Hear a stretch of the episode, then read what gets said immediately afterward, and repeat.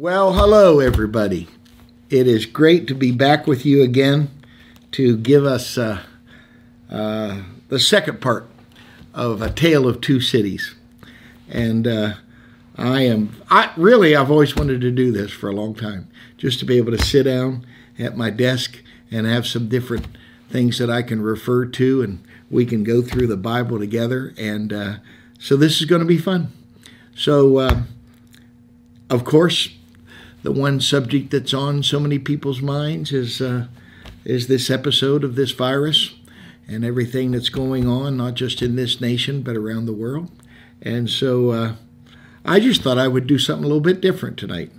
Um, I'm sure I will possibly refer to some of these things we're dealing with right now, but uh, to kind of get out of step and out of pace with the rest of the world. Uh, this is by, this is my Bible class. Wednesday night is always a time when I have a great group of people that uh, have a great hunger for a deeper knowledge of the Word. And so uh, instead of me just getting sidetracked with the coronavirus tonight, I'm going to do some Bible again. And uh, so uh, our subject is a tale of two cities. And um, uh, the book of Revelation, I met an old gentleman years ago uh, that said, uh, I don't know a lot about Revelation, but I know as much as anybody else does. And, uh, and the truth was, he knew a lot more than most people would ever, ever know. He, D.L. Welch, forgot more than most people would ever learn. But um, I kind of adopted that along the way. And uh, because this book has always been quite intimidating to me. And uh, whenever I take these personality tests, I always tested 50% choleric and 50% melancholy, and it was uh, it wasn't a good combination because uh, that choleric part of me is the drive and the leadership and wanting to get things done, but the melancholy part of me is um, kind of a perfectionist, and I if I'm going to do it, I want to do it right, and uh, I don't want to do things three times. I'd like to do it right the first time. The problem with the way I'm wired up is if I couldn't do it right the first time, then I didn't even want to do it at all. And one of the hardest lessons I had to learn in pastoring was that you have to sacrifice perfection for production. There are times you just have to get things done. It might not be perfect, but for goodness sakes, you're getting something done. And uh, uh, sorry about that, but uh, we uh, we're taping this in my office, and uh, uh, I'm really grateful to be doing this. So uh, let's just go on. Um, I, I I've looked at the Book of Revelation before, and it it seems so daunting. And there are people that have dedicated their whole lives to studying the thing. And and I've read a lot of the things that they've written, and it's all very impressive. Um, but I just didn't want to adopt and accept somebody else's uh, approach to something without studying it for myself. And so, um, at the risk of showing you just how um, uninformed I really am, we're just going to get started. It won't be perfect. It won't be as good as I would ever want it to be. I don't think it ever is, but we are going to take a shot at it. And uh, so that's why we're talking about this subject, A Tale of Two Cities, because um, there are two cities in the book of Revelation that stand out. One is the city of Babylon, and the other is uh, the New Jerusalem. And uh, um, Babylon in the book of Revelation is basically used to describe the last chapter of civilization. And uh, it is what I guess we would call the modern day Tower of Babel. And um, um, I've always believed in this connection between Babel and Babylon. Uh, I remember some time ago I found um, uh, this verse. It's in uh, Genesis 2 and verse 8. And um, it simply says that um, the Lord God planted a garden eastward in Eden. Eastward in Eden.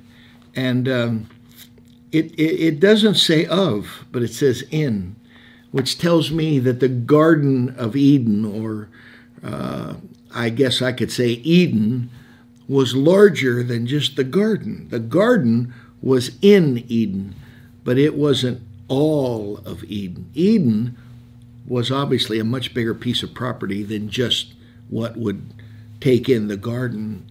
And um, but that phrase, the garden in Eden, it, it, doesn't show up for many scriptures and many chapters in the Bible.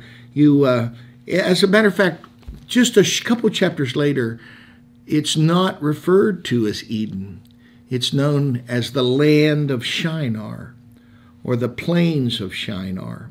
And this is the piece of property where the Tower of Babel was constructed. And um, you know that story in the Bible of the Lord confusing their languages. And uh, they intended to build something all the way. It was a it was an ancient skyscraper, and they intended to build something that would go to the clouds. And this was their motive.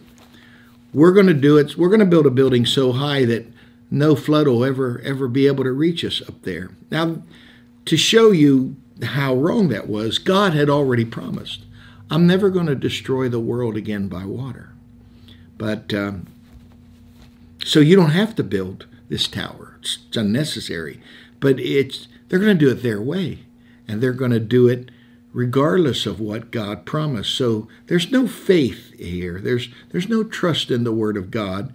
We're going to do it our way, and uh, that sounds familiar right now. And uh, what fascinated me was that that piece of property where Babel was being constructed. Now just think how many stones and how much effort and the Bible said their minds, their hearts were they would have they would have built that thing.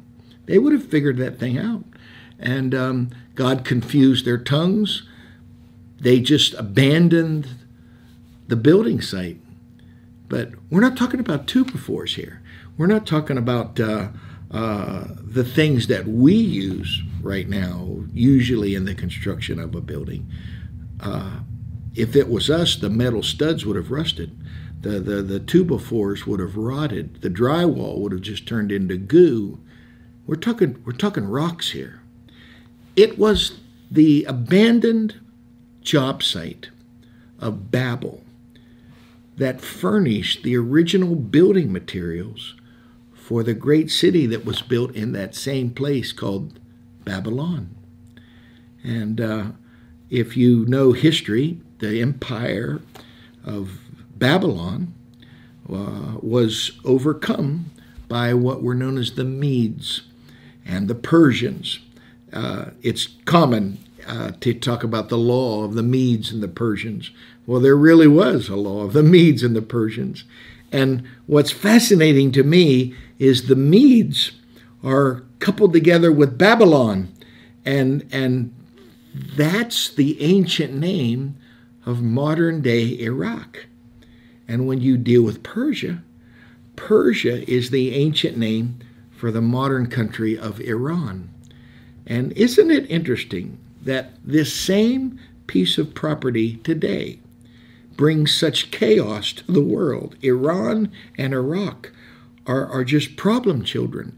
They that didn't just start with Saddam Hussein. That didn't just start with Ayatollah Khomeini, who who and his followers who took over the the the um, the, the embassy that was in Tehran. That, no, no, no.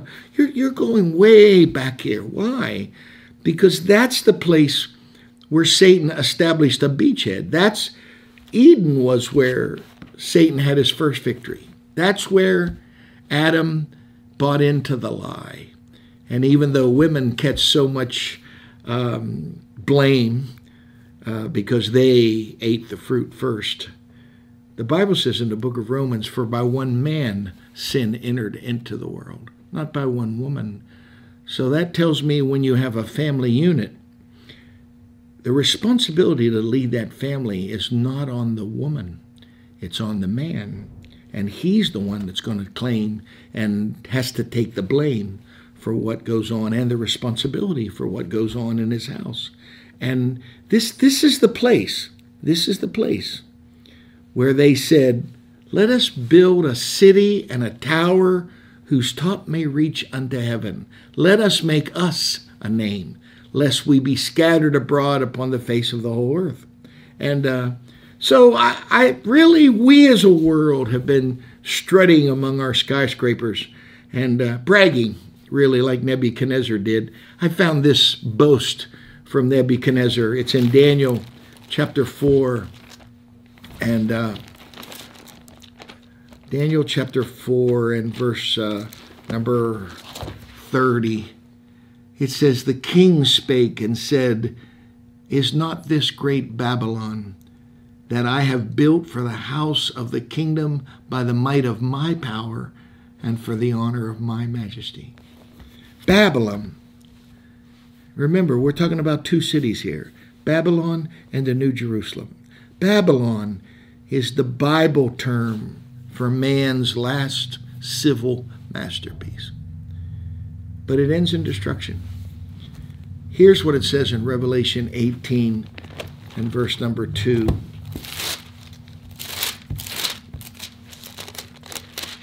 I'd read this verse many times, but today I, I saw something in it I'd never ever saw before. Here's 18 and 2.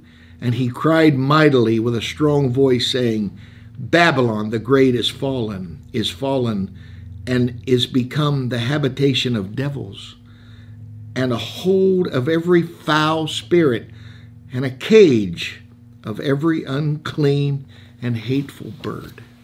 I, I, didn't remember ever reading that, the, a cage of every unclean and hateful bird. So, judging from the context, I don't think we're talking about fowls here. I don't think we're talking about birds, but it's using an aviary term, a bird term, to describe uh, every foul spirit.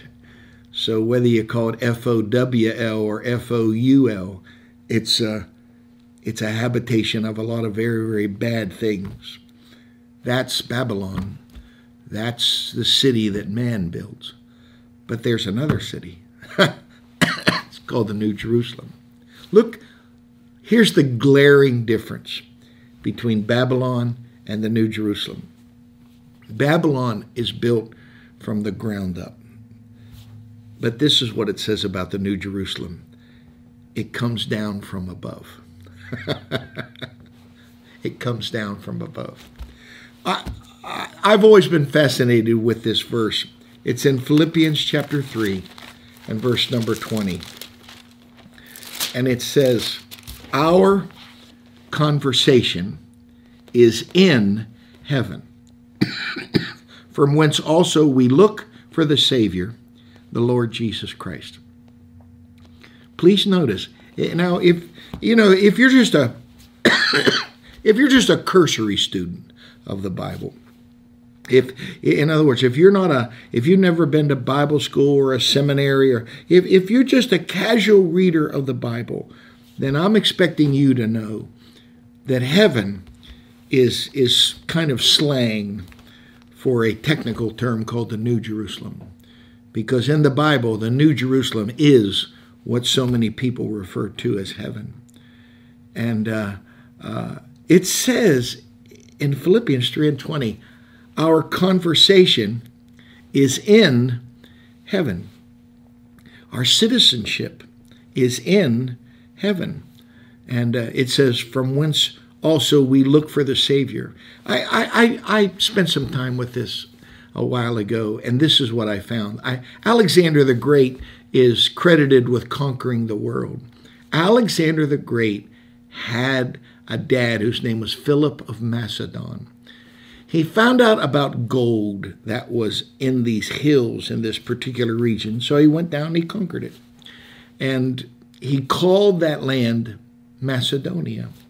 And being the humble guy that he was, he, he, he, he renamed the capital and he called the city Philippi after, of course, himself. So remember when Paul said there was a man from Macedonia saying, Come over here and help me? where did he go? Where did he end up? He ended up in Philippi because Macedonia was the region, but Philippi was the city in that region. And it's like Sterling Heights. It would be Macomb County is Macedonia, but Sterling Heights is Philippi. It's the city in that area. And what you have to understand is the Roman, um, uh, the Romans had conquered the civilized world, and they had satellite cities, outposts throughout their empire where garrisons of Roman soldiers would be held. And if there was an insurrection that would pop up in that region, then they would call those soldiers out of that satellite city. And, you know, that way everybody didn't have to come from Rome. They didn't have time for that. And uh, they didn't have the modern conveniences that we have today. They could just stick them on a big old plane and fly them over there. They had to have these outposts. Philippi was a Roman military colony on the edge of the empire. And what went on in Rome went on in Philippi. They they dressed like Romans. They they lived by Roman law. It, it, it, it, for all practical purposes, Philippi was Rome. And so notice the comparison. When Paul is writing to the church at Philippi, he said, Our conversation is in heaven. Not going to be, it's in heaven. Now, th- we wouldn't necessarily get that right away, but those people did because they understood exactly what he was saying. They were Roman citizens, but even though many of them had never been to Rome, their, uh, their citizenship was in Rome. And Paul used that same analogy when he's talking to the Philippian church. We are citizens of the New Jerusalem. We We've not been there yet, but but we want to look like heaven. We want to talk like heaven. We want to act like heaven. I, I tell the story to, to many of you. It's so real to me. And uh, one of my daughters, my oldest daughter, uh, made fun of me one time. She said, Daddy, you need to get new stories. Your stories are getting old. And uh, she angered me. I won't, I got to admit, she did anger me when I said that. And I just retorted back to her. I said, I don't need new stories. I just need a new audience. I got good stories. I just need people to hear them for the first time. Some of you are hearing this for the first time. Others of you have heard me talk about this before. But when I was a new husband, I, I, my, my, my wife and I had worked in a church in Japan, and then when our time was up, we'd been there for a little over a year. She came back to the states. I went on with my father-in-law for weeks and weeks, and uh, if I remember right, we went to 28 different countries, and it was weeks and weeks of travel, and uh, we were uh, we were in India, and we had business class tickets to go to Paris, the city of love. And uh, we were we were in India, and he looked at me and he said, "So, son-in-law, what do you want to do?" And I said, "Well, I uh, I don't want to go to the city of love if I don't have what I love with me. I just as soon go home." And he said, "I'm glad you you said that because I've already changed our tickets. We're going home." I was homesick, and uh, I wanted to see my wife, and uh, uh, I was in Burma right before we went to India, they modern day Myanmar, and and the superintendent knew I was homesick, and he said, "Come with me, Brother Hoffman. We're going to go for a little walk." And uh, so we walked down the street, and we turned into this very ornate Italianate kind of house, beautiful house, grounds very manicured, and he just looked me right in the eye very intensely, and he said, "So how do you feel?" And, and I, I said, I'm fine. He said, no, no, no. He said, he said, I know you've been homesick. So he said, I decided to take you home. He said, turn around. And I turned around and I looked at the front porch of this beautiful, ornate house. And there was the American flag. and there were United States Marines that were there on the porch, and and and he said, "This is the embassy of the United States." And he said, "By international law, Brother Hoffman, you are no longer on Burmese soil. You you you're you're back home." And I knew you were homesick, and I wanted to take you home. and I use that example to talk about our churches. I don't care what state it's in, what county it's in. Our churches are embassies of the Lord Jesus Christ. And when people come onto our property and they come into our building and they interact with our people, it ought to be a heavenly experience. And and and and and and Paul didn't say it's going to be. He said our conversation is in heaven. So Babylon uh, is is a great picture of this world and their civic and civil efforts, but the New Jerusalem is coming down from above and and according to the Bible, every born again believer is a heavenly citizen. And uh, I, I, like this verse. I, I, found this is Acts 21 and verse 39, where, but Paul said, I am a man which am a Jew of Tarsus, a city in Cilicia a city, a citizen of no mean city. And uh, it doesn't mean that they were abrasive people. Here, here's, here's the NIV. It says, I am a Jew from Tarsus in Cilicia. I am a citizen of no ordinary city. And I think you and I can say that. We, uh, we are citizens of heaven. And let me tell you something that's that's no ordinary city, the New Jerusalem. And uh, Jesus talked about laying up things in heaven. And uh, uh, so I don't get terribly excited about something down here that I guess ultimately is coming down. Uh, I have no intention of just building a place for the birds. And uh, so I guess my question to you tonight is how are we supposed to live? in this modern madhouse? And uh, I'm glad you asked. but you're not the first one to ask, and I'm sure not the first one to answer because Paul already dealt with that question. Uh, you ever heard of Henry David Thoreau?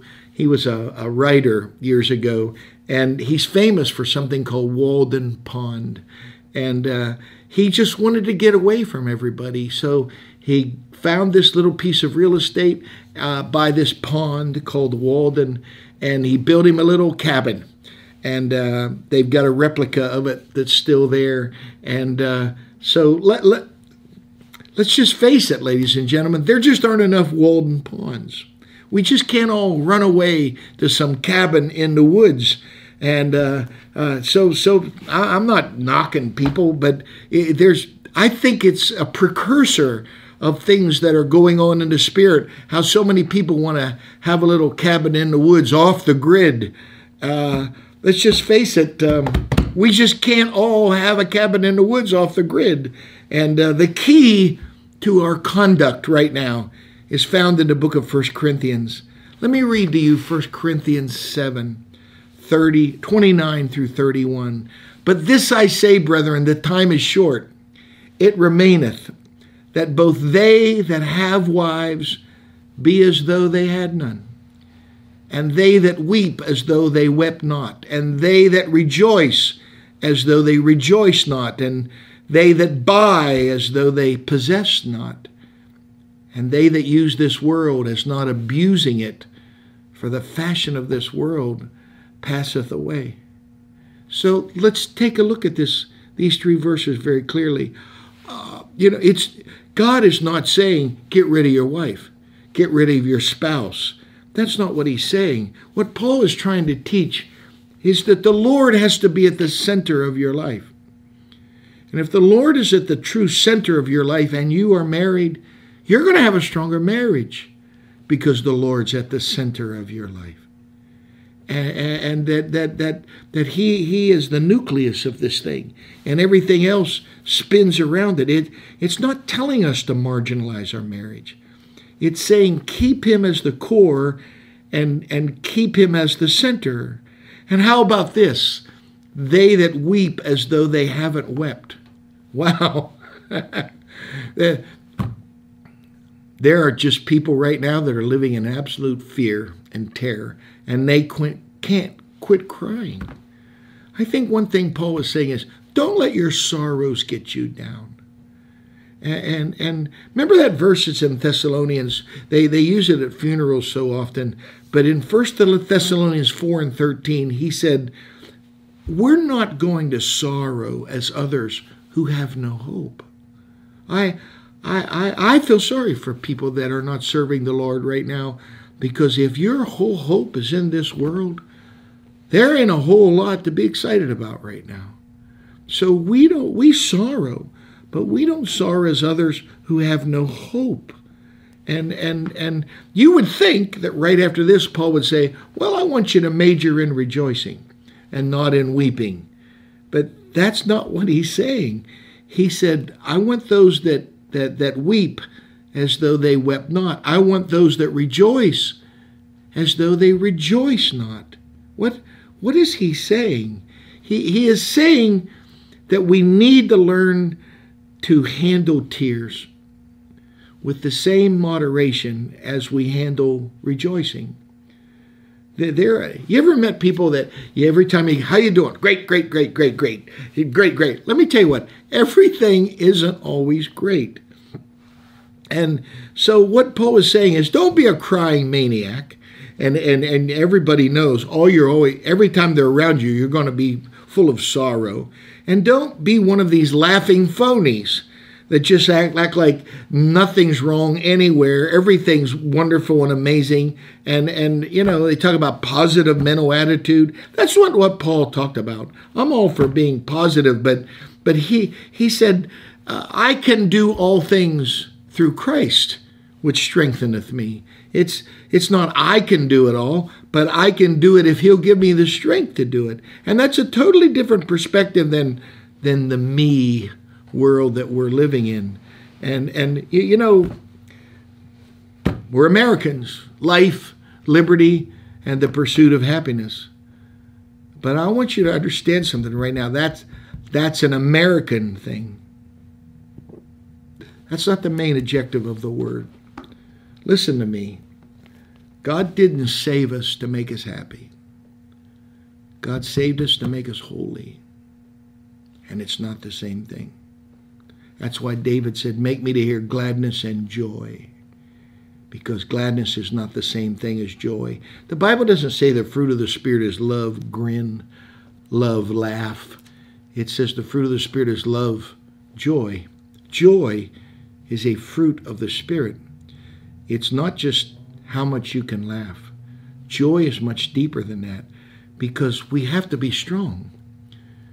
So, how do you get strong? The Bible said you need to resist the devil and he'll flee from you. Well, how are you going to resist him if you're weak? You can't. So, you've got to get stronger in order to resist him. How do you get stronger? The Bible said the joy of the Lord is my strength. So the question is, what's the joy of the Lord? The answer to that is found in a couple places. One, remember the Good Shepherd? He left the 90 and 9 that were safe in the barn, and he went looking for that one lost sheep. And it said when he came back, he had that lost sheep on his shoulder, and he came back rejoicing. He was so full of joy because he had found that one lost sheep. Listen to this verse who for the joy that was set before him endured the cross, despised the shame. What's that? Do you can you possibly envision a Jesus hanging on the cross, smiling and laughing? Nah. But I can envision a Jesus hanging on that cross determined. Why? Bible said he could have called a legion of angels and they could have very carefully plucked him off of those nails. But he stayed there. What kept him on that tree? It's very obvious. The Bible said, Who for the joy that was set before him endured the cross. So you got to ask yourself, what was on the other side of the cross? What was going what was Jesus going to get that he didn't have at that particular time? And the answer is obvious You, the church. The reason he endured what he did on the cross is because he had joy in his spirit. That gave him the strength to be able to see that thing through because he knew that on the other side of the cross, you and I were going to have the chance at redemption and adoption. You understand now what I'm talking about? You've got to resist Satan. You can't do it if you're weak. So you've got to get stronger. How do you get stronger? The joy. You're going to get to have to get the joy of the Lord. What is the joy? What is the thing that makes the Lord more excited than anything else? I'll tell you what it is. When somebody gets found, when somebody that was lost is able to be safely led back to a place of safety. We call these places sanctuaries, or they ought to be sanctuaries. They ought to place where you where where where things, endangered species, can be spared. And the human race is an endangered species. It's the job of the church to be able to minister to them and to get them in a safe place. You understand what I'm saying? You want to be stronger? We've been talking about this for the last couple weeks. What to do while we're waiting. You got to get stronger. Well, how are you going to do that? You can't just live for yourself. If you're all bound up in yourself right now, you are going to be one very unhappy person. 90%. Three weeks ago, 90% of Americans said they were reasonably happy. I wonder what that percentage is right now. Because we are so built that we have to be. Do you, understand what I'm saying? Paul was saying you can be a slave to sorrow as much as you can be a slave to joy. And, and, and, you have to be independent of shadow and sunshine. We live in Michigan. There's a lot of overcast days. Is your spirit totally dictated by whether you can see the sun? This was a bluebird day, the beautiful day today, not a cloud in the sky. And, and I love the sun and vitamin D and all of that. But but that can't be the dictator of our attitude and our spirit. And and because it's not about shadow and sunshine. Remember Paul said, "I know how to abound and I know how to be abased." I found this, I think this is in the Amplified. He said, I know how to live humbly in straitened circumstances. And I know also how to enjoy plenty and live in abundance. I have learned in any and all circumstances the secret of facing every life situation, whether well fed or going hungry, having a sufficiency and enough to spare, or going without and being in want. In other words, it may be here and gone tomorrow.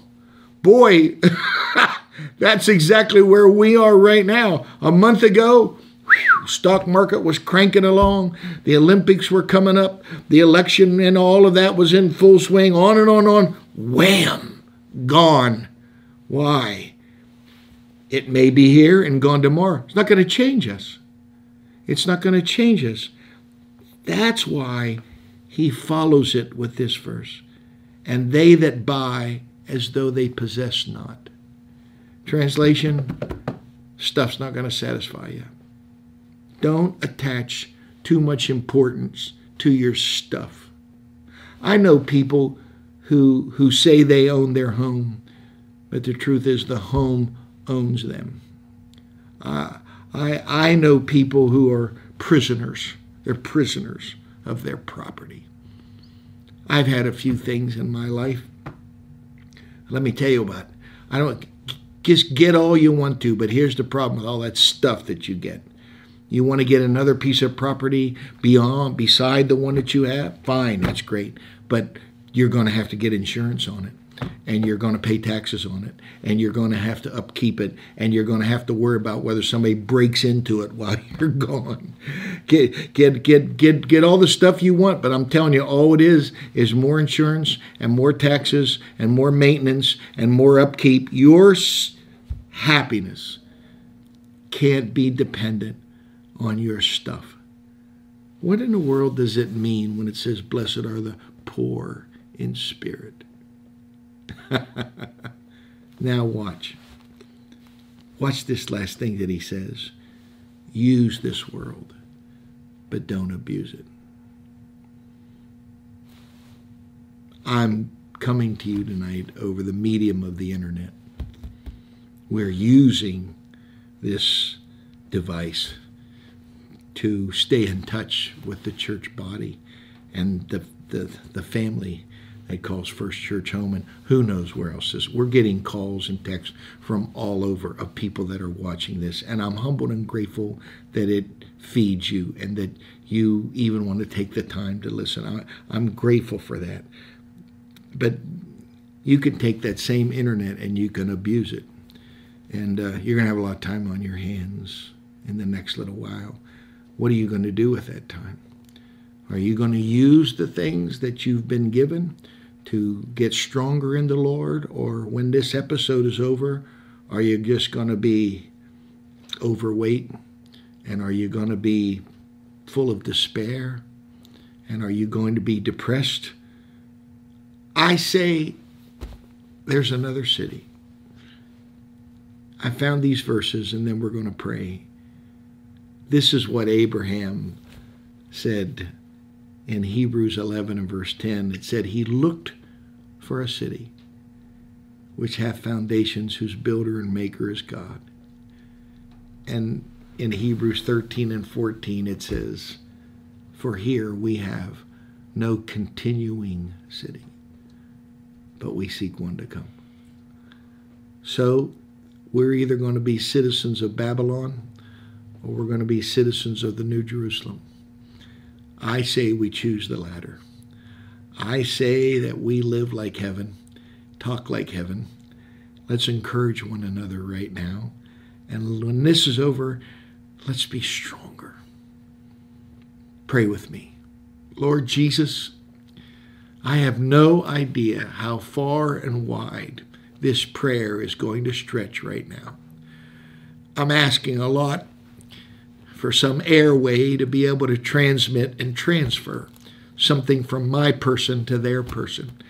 And for somehow, God, you allow me and the words that I'm praying right now to bring peace and to bring a sense of stability and confidence into the lives and the homes of the people who are listening to this lesson. Lord Jesus, together, we make a covenant together that we're going to serve you and we're going to please you with our lives. And as we go through this episode and this test, I'm asking you, Lord, to help me to be a source of strength and to be a blessing to others, and not just me, but to the people that I pastor and to the people that look to me and to this leadership team for a way and instruction and what to do. I'm asking you, Lord, that this be more than the pastor and the people that revolve around him on a daily basis, but literally the families that call this church home. Let this be a church of strong families, of people that understand I, am going to cry and then I'm going to get over it. I'm going to laugh and then I'm going to get over it. I'll buy something, I'll enjoy it, but it's not going to rule my life. I'm going to use this world. I'm not going to abuse it. And I'm not going to live my life based on the low octane fuel of feelings. I'm going to live my life based on faith. Lord Jesus, guide us, guard us, and go with us. And we will honor you for that. In the name of the Lord Jesus Christ. Amen. God bless every one of you. Good night, and I'll see you soon, or you'll see me soon.